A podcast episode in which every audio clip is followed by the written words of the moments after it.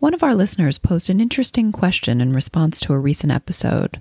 This is Jews Talk Racial Justice with April and Tracy, a weekly show hosted by April Baskin and Tracy Guy Decker. In a complex world, change takes courage. Wholehearted relationships can keep us accountable. So, yeah, April, you were just telling me we got a comment on YouTube from one of our recent episodes. Um, and it was. Yes. Yeah. That is correct. A lovely, thoughtful comment from someone named, I hope I'm pronouncing this correctly, Chesed. So shout out to you, Chesed. It might be Chesed, but it has the KH. I think it's Chesed. Wonderful name. One of my favorite Jewish values around loving kindness and compassion. Yes. Shout out to you.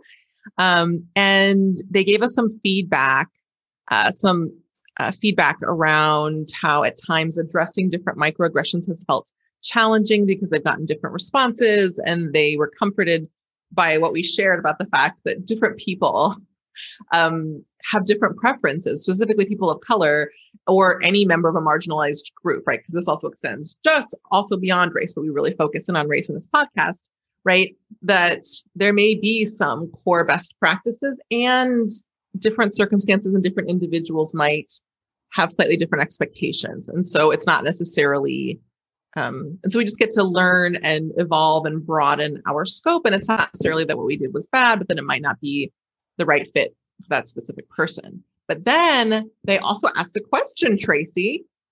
Uh, they said, uh, I'm using they because I don't know their pronouns, maybe he, she, or they. And so I'm just playing it safe and saying they. So also, please pardon me if I am misgendering in any way. Um, okay. So they said, quote, I'm also wondering what are good ways to respond when you hear racist microaggressions in general, not directed at anyone in particular, or maybe the target is not around or present in that moment.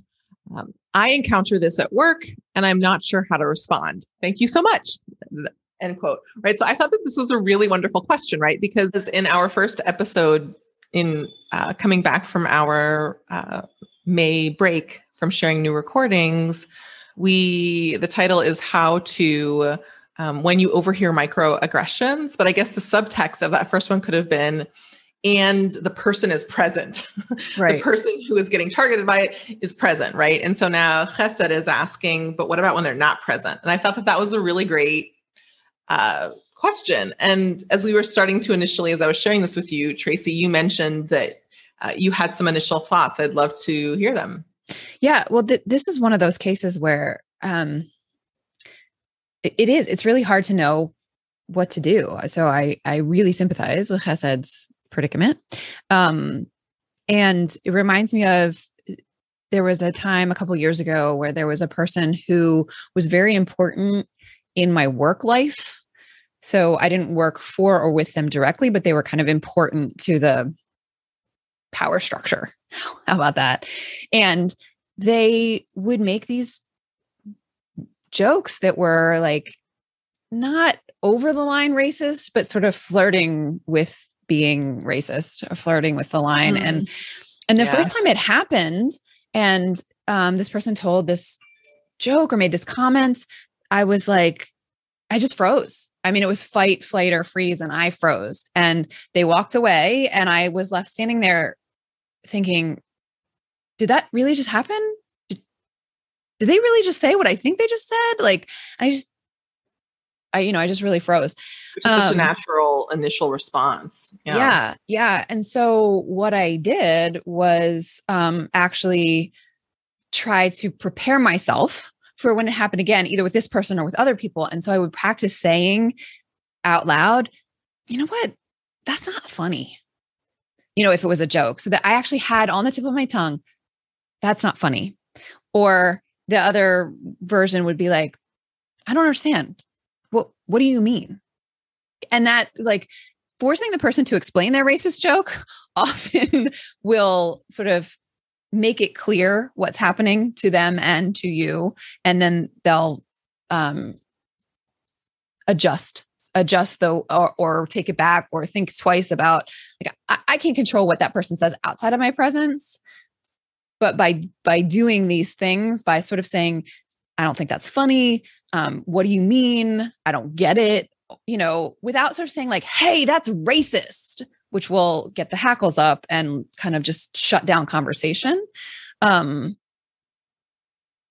and sometimes actually just saying like, like if if the word the s word the yiddish word um, is used like i have said please don't use that word in my presence i i just it's a it's a it's an ugly word and and so just kind of building the boundaries around what is acceptable um right. in those and, ways and right that's really great thank you tracy and to be clear for those who aren't um i, I um aren't in the know, Tracy is referencing the Yiddish word for black, which is essentially a racial, is used as a racial epithet. Um, uh, and is used disparagingly and i appreciate that you didn't say it explicitly. Um, but just in case uh, people were like what's what's the yiddish s word? That's what um, tracy was referencing to provide a little bit more context uh, and if you're still not fully clear, if it doesn't ring a bell for you, then you could look it up yourself online. Um, yeah, I mean, I have a similar uh, phrase in my back pocket that I learned from a teacher who I think learned from another teacher. I, I often like to cite my sources. I don't know the source of this. So if anyone does, feel free to write in our comments or, you know, send us a note through our question or insight form or on YouTube as well. But um, it's a variation of what you just said, Tracy, which is slightly gentler, even gentler than one of the op- options you gave, which is to say, um, I don't understand. What's funny about that? Yeah. Yeah. Right. And if you can manage it and either just actually sincerely think that or not sincerely think that, but approach it from that way, that's a way that is slightly less like directly confronts it, but in a slightly gentler way and opens up an opportunity for, and it also takes the steam. So if some folks are chuckling. And if you ask that question, then it calls, it more gently calls people into account. You know, because what came to mind for me when Chesed asked this question is in responding in any way that is supportive of racial justice, anyone who does that is directly contradicting the oppressive white supremacist racial order. And anytime that happens, there can be consequences. And it is my hope in this work that people make those choices uh, to to advance this work because we need it, and that we all are mindful and use our best judgment around uh, finding the right ways of calibrating how we respond. If we are well positioned and we have lots of institutional support and our position is well funded and and there's been work around racial justice, you know, if there is a strong foundation, then we can still ideally be kind, but speak more clearly and directly. And for a number of us, if we, in one way or another, have a targeted identity or are, you know, uh, don't have powerful stature within the context in which we're working, ideally, we still um, want to be advancing racial justice, but doing so in a way that we're equipped to maintain. And I and I would just like to re-highlight or highlight, not re, but highlight what Tracy said early on that I've found to be so important in this work that a lot of people don't always think this way. And I want them to. That this work, a core part of racial justice work, is about the long game. It's about continually working on a daily, weekly, and monthly and annual basis to get better at what we're doing and to be kind with ourselves as we come upon new situations and be kind to ourselves if we don't fully know what to do in that moment, but make a very mindful note of it and get more information, just as this, as our wonderful YouTube listener did, right? That that and that that um, is forward movement, right? I just really encourage everyone in this work that I think a number of people, particularly white folks, white Jews in this work, and white Jewish adjacent folks, can be at times overly hard on themselves in a specific moment and take it to mean something that to me is an exaggeration of what it actually means. And instead, get into the habit of doing what Tracy talked about of taking appropriate action where you know to take it and being mindful of your positional power and not engage in white saviorism, but be a wonderful ally and resource and co conspirator um, whenever you can. And in moments, in new moments, uh, to make a mental note or literally uh, make a note in a notepad you have or wherever you might keep these kinds of questions a racial justice journal what wherever you might have it right um, to say okay i want to and also specifically send us a question about it. Like, I just encountered this dynamic, and normally I would do this thing, but there was this different variable, and I wasn't quite sure what to do. And I find that at times, a number of my students and participants in our programs, that it's not universal, but it's very common for people to be overly condemning of themselves rather than acknowledge some likely honest disappointment. Like, I really wish I knew how to navigate this moment and I just didn't know how to navigate it.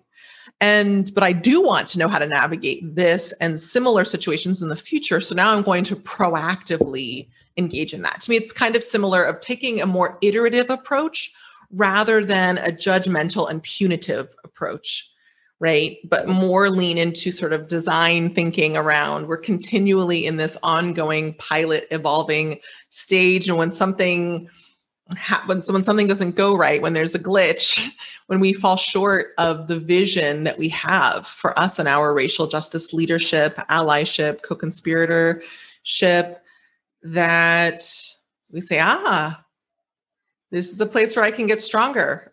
I, I wasn't aware of this, or I was, and it fell by the wayside and now I need to prioritize getting this back because fortunately it's not like this is getting solved overnight. I I do have dreams of this being of racism being resolved much sooner than lots of people think. I would love to see us make incredible strides in the next 20 to 50 years.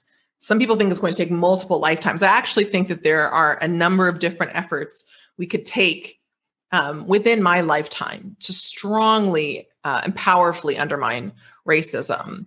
And I believe that it's going to come through us bringing as what as much as we can in each moment and simultaneous it's a both and for me of bringing our best to each moment and also holding a long view of huh, didn't get this one right this time and i'm going to commit to figuring this out getting some resource and support around it from some of my allies with whom I share my identity or possibly across lines of difference. I think often affinity allies are great for white people and Jews of color as a first go to to connect with people who share your identity and say, here's what I experienced. One, so often at times you can get that understanding and also have them uh, in a way that's more comfortable for both you and them share different resources and insights that they would recommend for you to help you get better as you go. Yeah.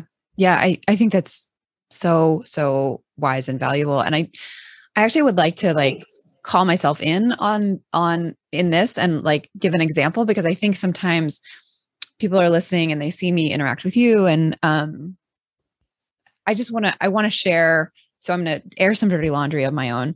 So a couple of years ago, I realized after I was in a meeting um, of it was like a DEI, diversity, equity, inclusion kind of task force across multiple Jewish agencies.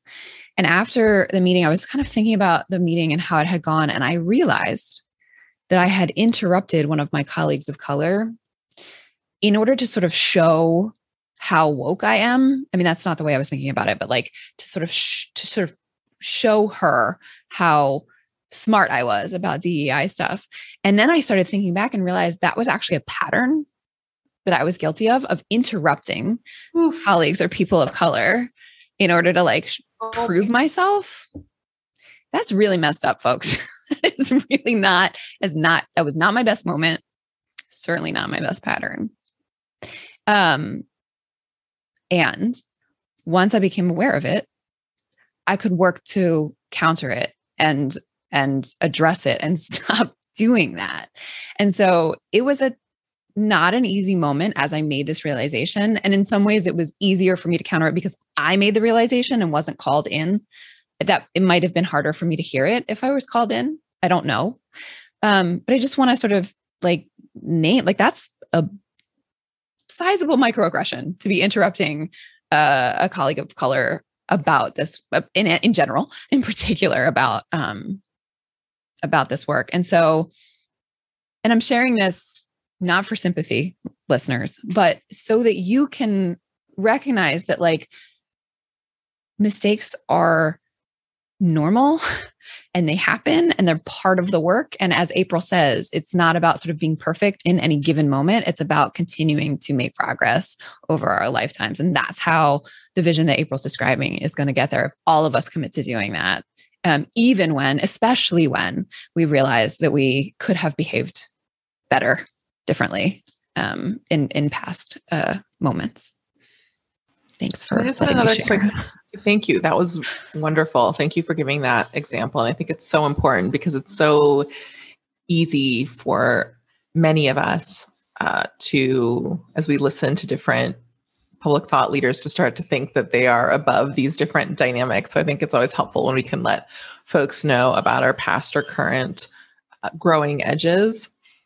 Um, another idea that I just thought of as well to add just a little bit more depth to this before we close is to go deeper into this question. I think that there's also another variable because basically, I think tr- what Tracy and I were we I think what we said is is helpful in general, but then I think if if we go to a deeper level, I think depending upon the different variables, and your mentioning of the calling in piece reminded me of this, is I would say also assessing in a given moment. One, that in general, it's good to interrupt these different racist patterns and also assessing is this a leader who is likely going to be sharing this publicly? Is this a is this a staff person or professional who was responsible for working with folks of color and who was holding this belief? Is this someone who is in i mean it's all related but who is in a slightly more inconsequential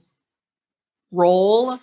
You know so i think there's also um you know to look at some different scenarios where it's not just uh, you know water cooler the equivalent of virtual or as we start to return you know in person water cooler chat but also if it's say the exec- executive director uh, which is not so likely but it happens right? But you know whereas someone who is responsible for a number of things you know in in these kinds of scenarios there are different styles of leadership here as some scholars discuss.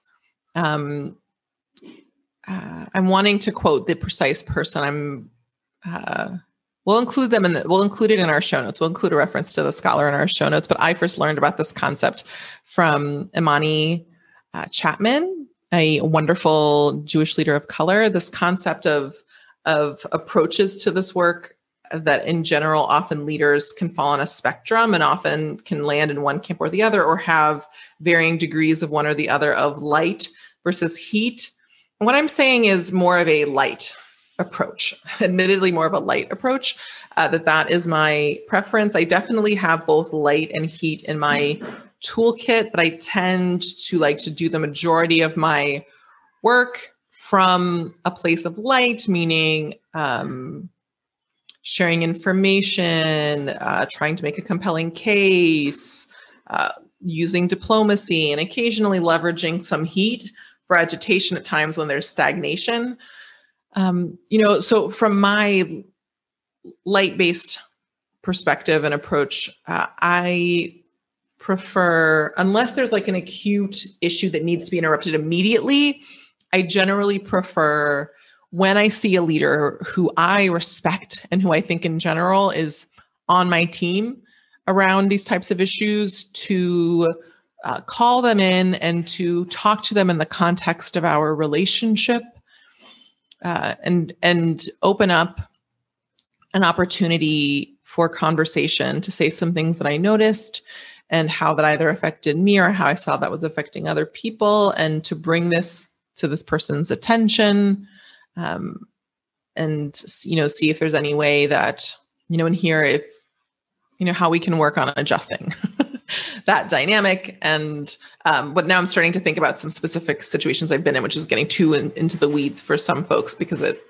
you know, and also to some of the things I would say that I decided to hold off on is also coming from a vantage point that at times it's literally been my full time work to be the person who's helping to steward an organization through that, which is different than a number of folks, right? So I might offer myself as a resource because that literally was my full-time work, which doesn't make sense for a number of folks, but but you might want to say, I'm happy to be here as a supportive resource for you. I suspect um, you know, my sense is, is that you weren't intentionally trying to be hurtful, but I'm coming to learn more and more. This is what I'm coming to learn, y'all, over the past several years is that most of the time people are unintentionally perpetuating oppressive or hurtful dynamics. And it's much less about uh, an issue of intention and more of an issue about building awareness to address and, and shift impact to be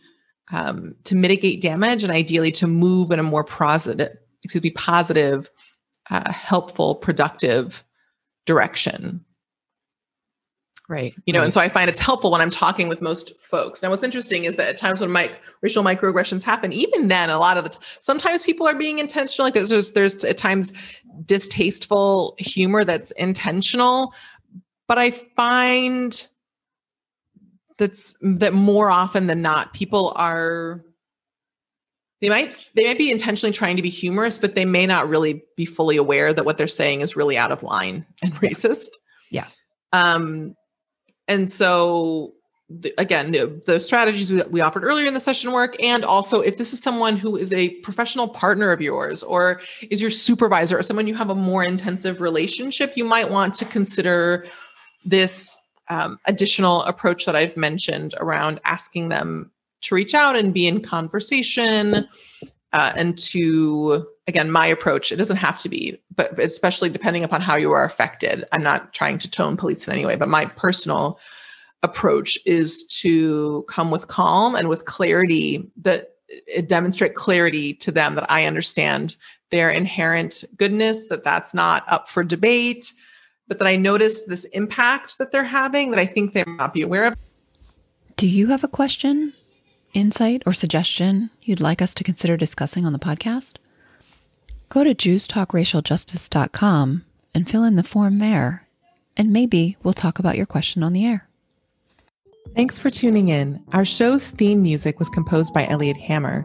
You can find this track and other beats on Instagram at Elliot Hammer. If this episode resonated with you, please share it and subscribe. To join the conversation, visit JewsTalkRacialJustice.com, where you can send us a question or suggestion, access our show notes, and learn more about our team. Take care until next time, and stay humble and keep going.